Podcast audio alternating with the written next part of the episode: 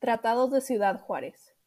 El gobierno porfirista y los revolucionarios firmaron el Pacto de Ciudad Juárez, por el cual se comprometieron a renunciar a sus cargos el presidente Díaz y el vicepresidente Corral, y de acuerdo con la ley, asumiría la presidencia de manera interina el secretario de Relaciones Exteriores Francisco León de la Barra, quien después de seis meses debería convocar nuevas elecciones y se aceptó que las fuerzas revolucionarias fueran licenciadas para restablecer y garantizar la paz y el orden públicos.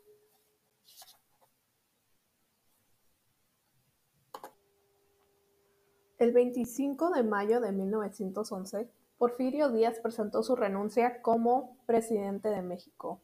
Posteriormente se dirigió a Veracruz y desde ahí embarcó a su exilio en Francia, jamás pisando territorio mexicano otra vez. En esta carta empieza por cómo este pueblo lo había llenado de honores, que lo habían proclamado caudillo durante la guerra de intervención.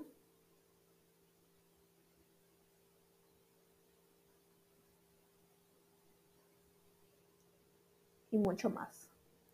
Después avanza con que el que bandas milenarias armadas ya no lo querían en el Supremo Poder Ejecutivo.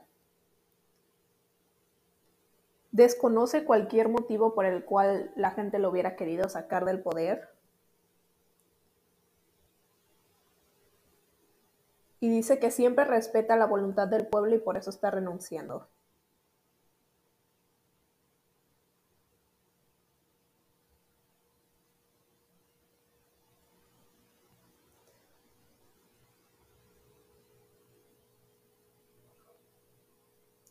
Al final, menciona que espera que después de que se haya pasado la pasión de toda esta revolución, que se estudie más el, este juicio incorrecto que han proclamado en contra de él para hacerlo renunciar.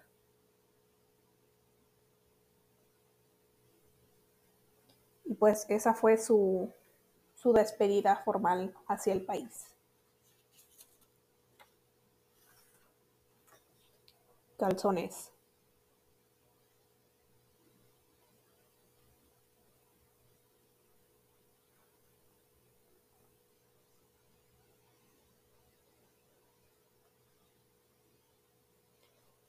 Cuando el batallón de zapadores despidió al Porfirio cuando el batallón de zarpadores despidió a Porfirio Díaz en el malecón frente al edificio de Faros, pasó algo que dejó a todos en estado de... Um, ¿Qué? Había un perro cuartelero que se llamaba Calzones y que cuando estaban pasando eh, el bueno, ex presidente y su esposa, empezó a aullar de manera terrible. No.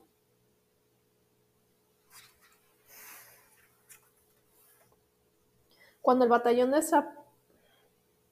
cuando el batallón de zapadores despidió al general cuando el batallón de zapadores despidió al expresidente Porfirio Díaz en el malecón frente al edificio de Faros, sucedió algo muy inesperado.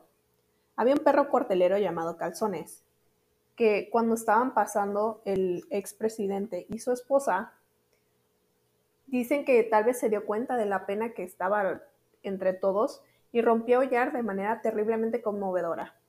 Parecía que él también lamentaba la separación de nuestro antiguo presidente. Qué, qué raro, ¿no? Pero, pues, así son los perros.